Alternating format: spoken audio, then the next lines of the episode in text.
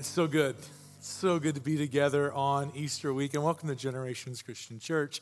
I, I, it's real excited because the punchline, it's just a great, it's here it is. Jesus is beautiful. Jesus is the most beautiful thing, and he's never been created. Jesus is the creator. So there's never been a, a point in human history where he wasn't being beautiful. He's just always been beautiful. But uh, in full honesty, Beautiful is not a word that I use a lot in just my regular language. Now, I will, I will tell my wife, Jennifer, that she's beautiful. I'll say that. It's very appropriate. I'll say, but what I don't say to like maybe my 15 year old son, Aiden, hey, Aiden, your Nikes, your Nikes, your tennis shoes, they're beautiful. It's just for me and my language. It's not it doesn't doesn't roll off the tongue that, that often, right? It's like beautiful, but it's it's so appropriate that Jesus is beautiful. There is something in the beauty of who our Creator is that pulls us. And I think I have to admit that there's a lot of my life that is spent, maybe most of my life, that is spent in going after things that are beautiful. I can tell when something has got this value, this beauty value to it, and, and when it doesn't. If you walked in today and you're you come to church here on Easter weekend, if you're online, I just want to let you know for everyone that was here, as they were coming in, they saw kind of around the building some things that I think are just holistically beautiful. They're, they're intelligently designed, and there's some great attribute of beauty about them. We had a, a Ford truck. I think that's beautiful. We had tractors. That's beautiful. Okay. Uh, we looked for, uh, you know, we, we tried to find all. We got a Harley. A Harley is beautiful. We got roses everywhere. We've got Fender guitars. I think a Rocky Patel 99 or an Andalusian Bull, that is beautiful. There's all kinds of things that I see that. I'm like, that is beautiful. I'm drawn to it. Battlestar Galactica, it's beautiful, right? There are these things that, as we start to talk about it a little bit, maybe you would say, I'm, I'm drawn to things that are beautiful. Johnny's list I disagree with, but there are things that we're drawn to. What's beautiful would be a beautiful encounter. Like a beautiful moment with Jesus, a beautiful encounter where you encounter Jesus. Now, I want to make a bold statement. I believe that if Jesus were to physically take like a walk with you, to take a, a hike maybe, I think that I know what your kind of correspondence, I think I know the basic kind of high level tracking of the dialogue would be. I know what he would say. I know what you would say. I know what he would say back. I know what you would say. You're like, man, you don't know me. How do you say, how do you know what my conversation with Jesus would be like? Because we're all human, and I know how humans talk to Jesus, because Jesus showed us exactly what he would say to us if he took a hike. I want you to go on a hike with Jesus by looking in God's word. It happened. It happened on this day, matter of fact, in Luke 24, verse 13, a beautiful encounter. It says this Now, that same day, two of them were going to a village called Emmaus, about seven miles from Jerusalem. It says that same day, you've got to know the day it's talking about. That same day is this same day. This this is the original, it's the OG. This is the day of the resurrection of our Lord. Luke 24, verse 1. The ladies go to the tomb. Jesus is not there. They come back. Peter can't believe it. Peter runs to the tomb. Jesus isn't there. Peter walks home just amazed and marveled at like what's what's happened. Is his body been hidden? Has his body been taken from us? This is that day. It is the day of the resurrection of our Lord. Two guys are on a road from Jerusalem to Emmaus, and we know that this road is about seven miles long. Verse 14, it says they were talking with each other about everything that had happened. Well, what's happened? Just, just refresh yourself a little bit. The last week has been a crazy week. Jesus comes into town. Everyone says, Hosanna, blessed is he who comes in the name of the Lord. And they're praising him. A few days later, they're killing him.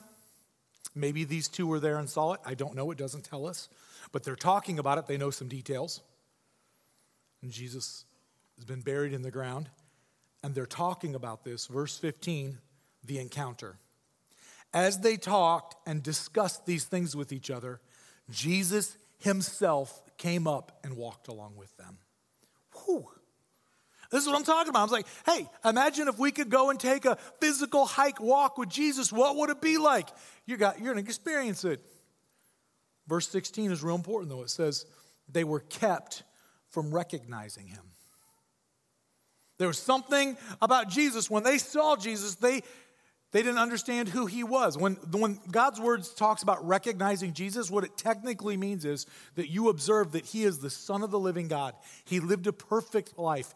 He died on the cross and resurrected from the grave, proving that he has power over death. So we can hope that he can have power when we die to resurrect us. That is the gospel. They did not recognize that. Here's what's great when we don't recognize Jesus the way the Bible calls us to recognize Jesus, you know what Jesus does? He shows up. Jesus shows up on this seven mile hike. And here's what Jesus says, verse 17. He asked them, What are you discussing together as you walk along? Let me interpret for you. What's going on, man? What's happening? What are you doing? What are you into? What are you investing in? What's your business? What do you do for a living? Where are you going later? Can I go? You want to hang out? What's going on? You got Instagram? What's your handle? He's just, he's just getting up in your business. What's going on? What's happening? Come on, tell me. Lay it on me. Lay it on me. A little intense for me. If I'm on the road, I probably would have said, hey, uh, we're going to walk over here. You walk over there. Right? Looking for another path.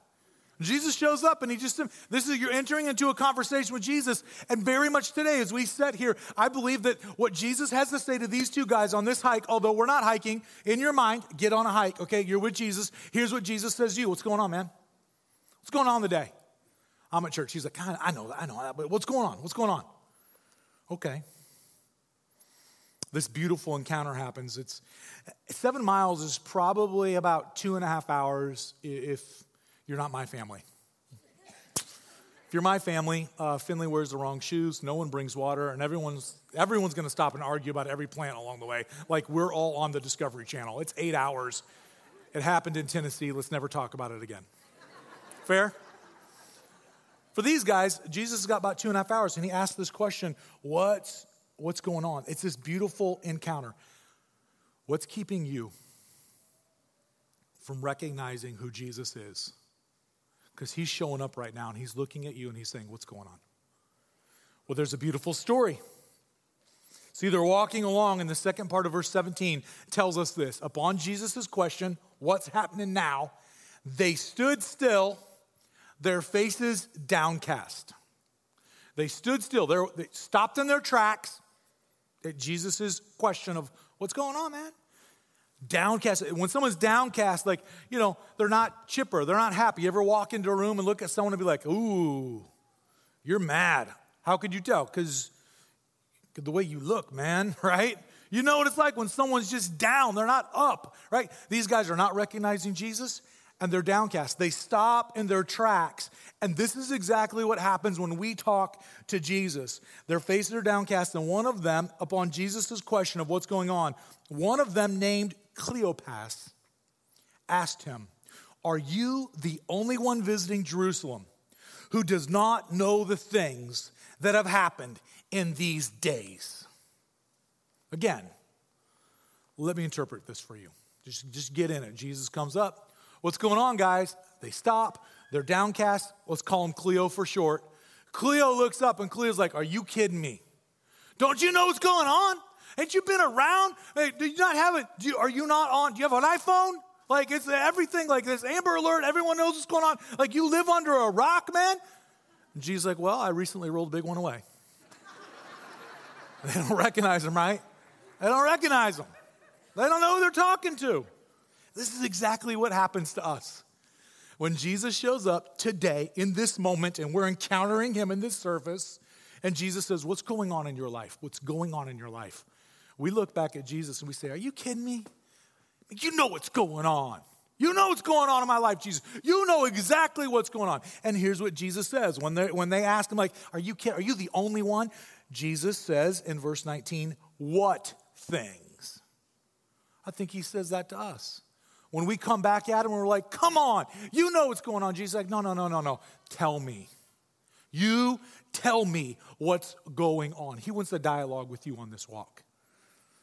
About Jesus of Nazareth, they replied. He was a prophet, powerful in word and deed before God and all the people. The chief priests and our rulers handed him over to be sentenced to death, and they crucified him. But we had hoped. Pause right there. This is, this is our dialogue. We're, inserting what these guys say. It's like they are pulling the words from our mouths as Jesus comes up to us and says, What's going on? You know what's going on. No, no, no, no, no, tell me. We say, Well, Jesus, there was this guy. For them, it's only three days ago. For us, it's 2,000 years ago. His name was Jesus, and he was, he was a prophet, powerful and word and deed, and that's been duly noted and recognized by eyewitness testimony account. But we had a hope this is what we say to Jesus. Oh, Jesus, man, we, we had a hope that you would change some stuff. We got problems. You're asking me what's going on. You know what's going on. I had hoped that all of this stuff in my life, I had hoped that you would have done something to change this because I don't like it. We kind of, I mean, Jesus like, whoa, we're just going on a walk, man. And we, we immediately dive in. Oh, if you want to talk, Jesus, we got some expectations. We have some hope that's not fulfilled. Their hope we had hoped that he was the one who was going to redeem Israel. And what is more, it is the third day since this all took place. I mean, the similarities are striking, right? We've been waiting, Jesus. Verse 22 In addition, some of our women amazed us. They went to the tomb early this morning and didn't find his body. They came and told us what they had seen, that they had seen a vision of angels who said he was alive. Then some of our companions went to the tomb and found it just as the women had said, but they did not see Jesus. This is a beautiful story. They don't see it all yet, but it's a beautiful story. Mean, the story is still happening right? We get to stand back and kind of look at it and we know a few more details, but this is a beautiful story. And the, the similarities to me from these guys and their interactions with Jesus as this hike starts are incredible. We sat in here today, many of us, I mean, I, I don't know if you guys know this or not about Easter, but did you know more people go to church on Easter than normal? Just putting it out there. Okay? That some people that come to church, you know, they come in thinking things like, okay, Jesus Christ. I'm going to think about him. It's Easter. Mom brought me, my spouse brought me. I'm here. Um, I think he was a, a real person that lived. I'm pretty sure he did some things, you know. For 2,000 years, people have been looking for something written down on animal skin where it says, I really knew Jesus and he didn't do it. They ain't found it. What they did find last week was more Dead Sea Scrolls from Ezekiel that completely corroborate the other Dead Sea Scrolls word for word for word. Once again, the archaeological record showing this that Jesus Christ of Nazareth was the real deal. And everything that we stand on in scriptures is directly from God. And He desperately wants to communicate to you from it. It's so important. And I think these guys are saying, we just don't know. We had a hope, but we don't know. So here's where we're at Jesus speaks now. Beautiful encounter, beautiful story. And I believe what comes next, uh, it might be a weird word to you, but I think it's the appropriate word. There's a beautiful rebuke. Oh man, rebuke is like when someone like slams down. Like, no, no, no, no. Listen, a re- sometimes a rebuke is a is a setting the, the record straight. It's a affirming of details and facts and bringing us to light of what's really going on. And it's a beautiful rebuke. These are not my words. This is what Jesus has to say to these guys, and I believe to some of us as we come into this hike today. Jesus says in verse 25, How foolish you are. How slow to believe all the prophets. How slow to believe all the prophets have spoken. Did not the Messiah, have to suffer these things and then enter his glory? Verse 27, school starts. Here it is. Jesus like goes to school. Beginning with Moses and all of the prophets, he explained to them what was said in the scriptures concerning himself. And you talk about an amazing hike where Jesus is going to say, Can I take a few minutes and just explain the entire Bible to you? Right? Well, go ahead. He does. There's, there are well over, I mean, we look at somewhere around 600 biblical prophecies that say Jesus is going to be the Son of God, he's going to be born.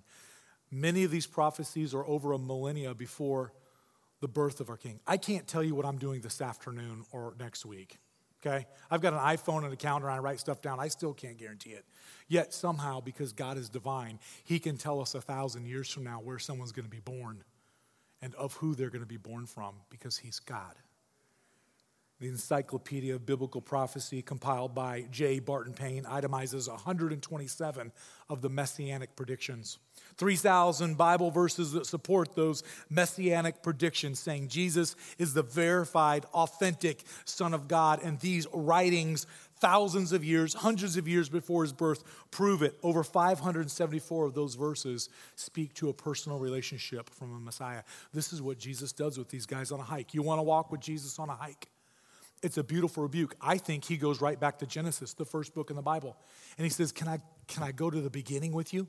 Genesis 3:15 says the Messiah would be the seed, offspring of a woman, and that offspring would crush the head of Satan. I believe he says, Hey, Cleo, let's go back to Genesis. Moses wrote the book of Genesis up on Mount Sinai as Moses is up there getting the law from God and spending 40 days with God. And he is chronicling this. And Jesus says, Do you remember what's written in the book of the law? Right at the beginning, when man falls, this paradise lost moment, Adam and Eve sin, and we are separated from God. The most tragic thing that has ever happened in the history of humanity. We lost paradise. Jesus says, Cleo, even in that moment, God was telling you in His Word that I was going to come and I was going to crush the head of Satan. Deuteronomy 18 15, it's one of the first books. It's in the law. Moses wrote this. It says that he would be a prophet. This is the Messiah to come. He would be a prophet to whom God said, We must listen. You know, Moses brought God's people out of Egypt. You know that Jesus escaped to Egypt as a baby and then God brought Jesus out of Egypt? You think during his ministry time as an adult, in the Galilee, someone wasn't standing there going, Man, this guy sounds a little bit like Moses. Do you remember that verse in Deuteronomy that says the Messiah that's going to come is going to speak with the authority of Moses, but he would be perfect? Moses sinned, Jesus did not. 2 Samuel 7 16, it's during the time of the kings of Israel a millennium before the birth of Christ, says that he would have a throne, a kingdom, a dynasty, a house, starting with King David, that will last forever. Over a thousand years before the birth of Christ, prophets are saying there is one that will come and he will be worshiped forever. On the night of the birth of our Savior, angels broke open to the sky and they, they heralded that he is truly a king. And from the death, burial, and resurrection of our Christ, the church has been meeting and has never stopped meeting. And we herald that Jesus Christ is a king. He has a kingdom that lasts forever. When we get to about 500 years before the birth of Christ, the prophets, it just starts to heat up. And there is specificity. I mean, detailed, scary, spooky, crazy prediction information about exactly who the Messiah is going to be. This is what Jesus is doing in the talk. He's like, hey, Cleo, Cleo's friend. Do you guys remember Sunday school? Do you remember ever reading in Micah 5 2 that the Messiah would be born in Bethlehem of Judea. I've been to Bethlehem recently. It's a small town now. how many kids are born in Bethlehem? It seems like every time a boy's born in Bethlehem, there'd be a priest, a rabbi over there going like, hey, uh, ever been to Egypt, right? Just checking. Isaiah 7:14, he would be born of a virgin. That's a, that's a pretty specific one. Imagine at Jesus' first miracle, and they're all standing around and they're hanging out, and it's like Jesus starts to turn water into wine. And I would be scratching my head, being like, wait a minute, he just did what? Were you born in Bethlehem? Uh huh. Mary, did you, were you saying earlier that you were a virgin when you had Jesus? We were all laughing. Uh huh.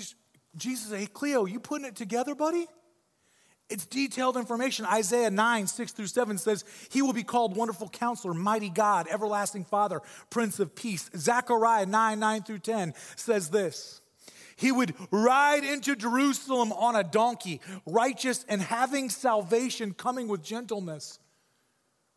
Jesus is with Cleo and Cleo's buddy. They're walking. And Jesus like, Hey, you remember last Sunday when Jesus came into town on a donkey? And everyone came out and said, Hosanna, blessed is he who comes in the name of the Lord. Cleo, do you remember when you were a little kid and you read Zechariah and you did the craft in Sunday school with the Messiah on a donkey and it looked just like me? You've been slow. You've been foolish. What about Isaiah 53 5? It says that the Messiah would be pierced for our transgressions. I don't know if Cleo and Cleo's buddy were at the crucifixion or not, but I'll tell you what happened at that crucifixion. They put a sword into his side. Maybe a flashback just for a moment happened to Cleo, just for a moment. It goes on to say that he would be crushed for our iniquities. That's a big word for sin, that Jesus would be crushed for our sin. Isaiah 53 9 says, This is crazy. 500 years before the birth of Christ, speaking about the Messiah, he would be killed, he would die among wicked ones, but be buried with the rich. That's the prophecy, it's detail. You know how you know he's the prophet? Because when you see him die, like between two thieves, he'll die with wicked ones, and then he'll be put into a rich man's grave for a while. That happened. My favorite, Psalm 16:10.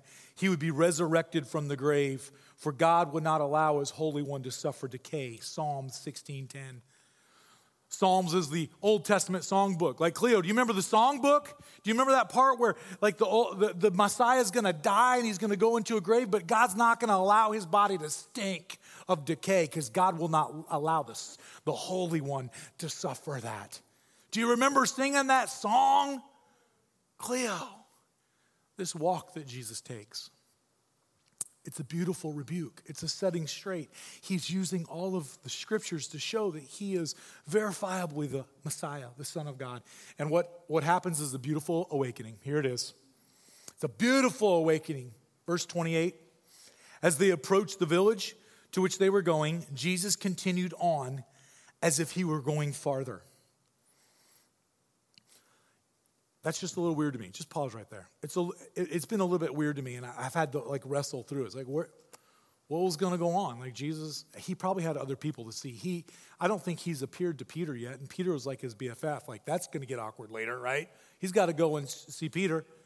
So Jesus, like, I'm done. I think Jesus is done because this is a big deal. It's a mic drop moment. Jesus' beautiful rebuke is like, drop the mic. For this reason, it's done. Everything that we need in the conversation with Jesus on our collective hike in this room, online right now, it's done. So, what should that tell you? We have everything we need when we go and look at the prophets and the, and the book of the law and God's word pointing to Jesus. We've got all we need. Jesus, like, you know, I, I'm done. My work here is done. Jesus has left the building, it's done, right? That's all we need. But they urge him strongly Stay with us, for it is nearly evening. The day is almost over. So Jesus went in with them. When he was at the table with them, he took bread. He gave thanks. Sound familiar? He broke it. And he began to give it to them. Verse 31 Then their eyes were opened, and they recognized him and he disappeared before their sight. Ooh. A, it makes the hair on the back of my neck stand up. You get like the heebie jeebies? Like, what? That happened. This moment, just days before Jesus institutes this meal, he breaks the bread, communion. I love that they saw him at the moment of communion. And when they, their eyes are opened and they recognize Jesus for who he is, the Son of the living God who has been resurrected from the dead, he disappears. And that bread just hits the table. He's gone. There's a biblical theme of eyes open, eyes shut. When your eyes are shut, like these guys, you don't recognize Jesus for who he is, the resurrected Savior. When your eyes are shut, you're downcast. When your eyes are shut, you're probably leaving the place where you should have be, Jerusalem. Jesus said, Don't leave, stay here. The Spirit's gonna come, the church is gonna start, stay here. And you're going someplace you shouldn't be going. This is, biblically speaking, what living with your eyes shut looks like. Some of us today, we're downcast. Our hope has been kind of taken from us. We don't have hope in the right things or anything. Right? We're not recognizing Jesus as the Son of the living God because we're not looking through the lens of the Bible to see Him for who He truly is, God's Word for you and your life. And you're walking to some no name town where nothing's going to happen. Like, what errand were they running in Emmaus? Like, what, what was it? Like, well, I got to go there. My brother's got a thing. And I don't. Like, well, what are you doing, man? This is eyes closed living. You know what eyes open living is? Recognizing Jesus for who he is. Hope restored. See, when we recognize Jesus for who he is, we don't have to physically see him to tell other people about him. Come on. When we recognize Jesus for who he really is, we don't have to physically see him to worship him. When we recognize Jesus for who he is, we don't have to physically see him to respond to him. It's a wicked generation that says, I need something more, I need something more. Here's what Jesus did in his mic drop moment Cleo, it's all you need right here. My word will speak loud to you. We looked at seven of them. There's over 600 things in the Word of God that attribute that He is the Messiah. When you recognize Jesus for who he truly is, you do what these guys did. You run back to the church. Here's the ending of the story. It's a beautiful response. This is it. Beautiful response.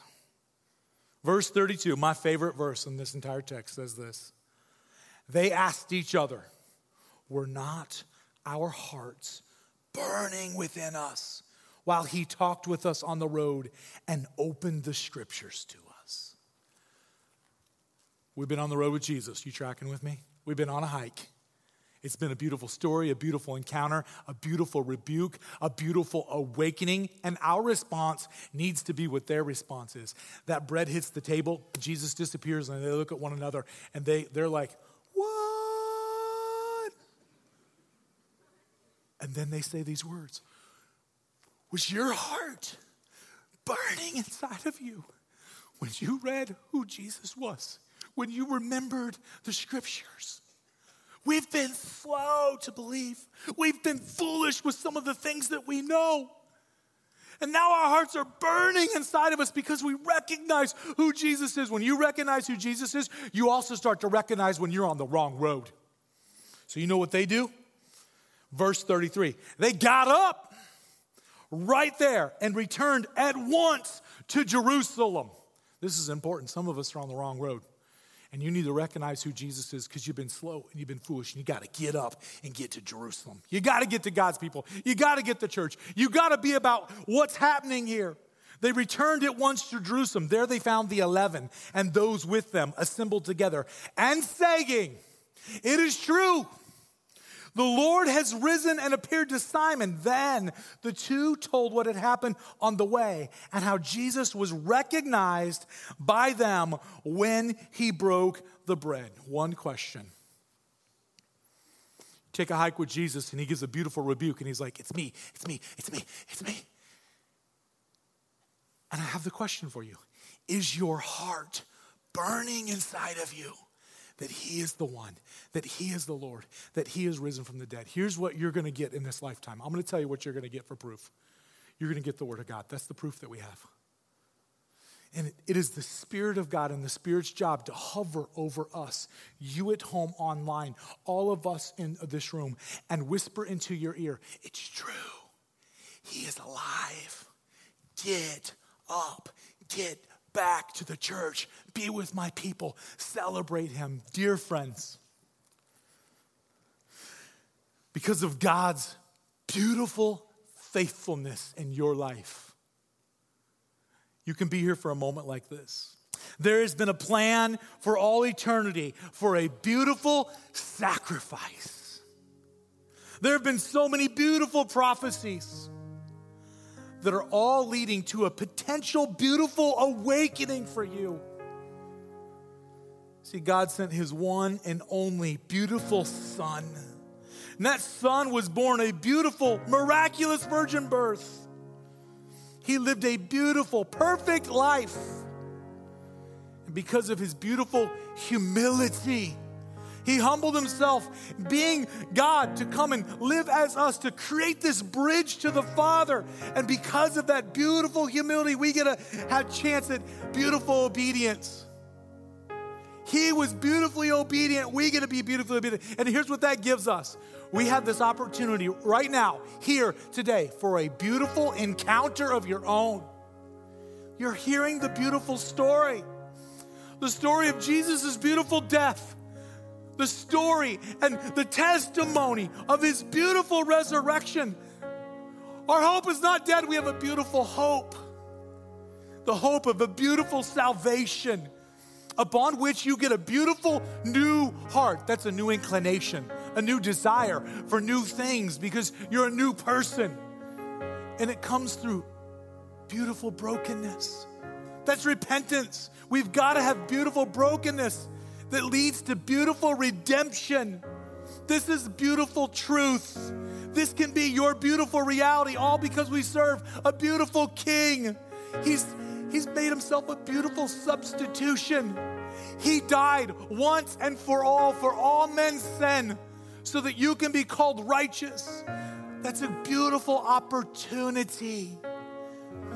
It takes your beautiful surrender this is your time for a beautiful confession. I believe that Jesus is the Christ, the Son of the living God, and I accept him as my personal Savior. That's a confession.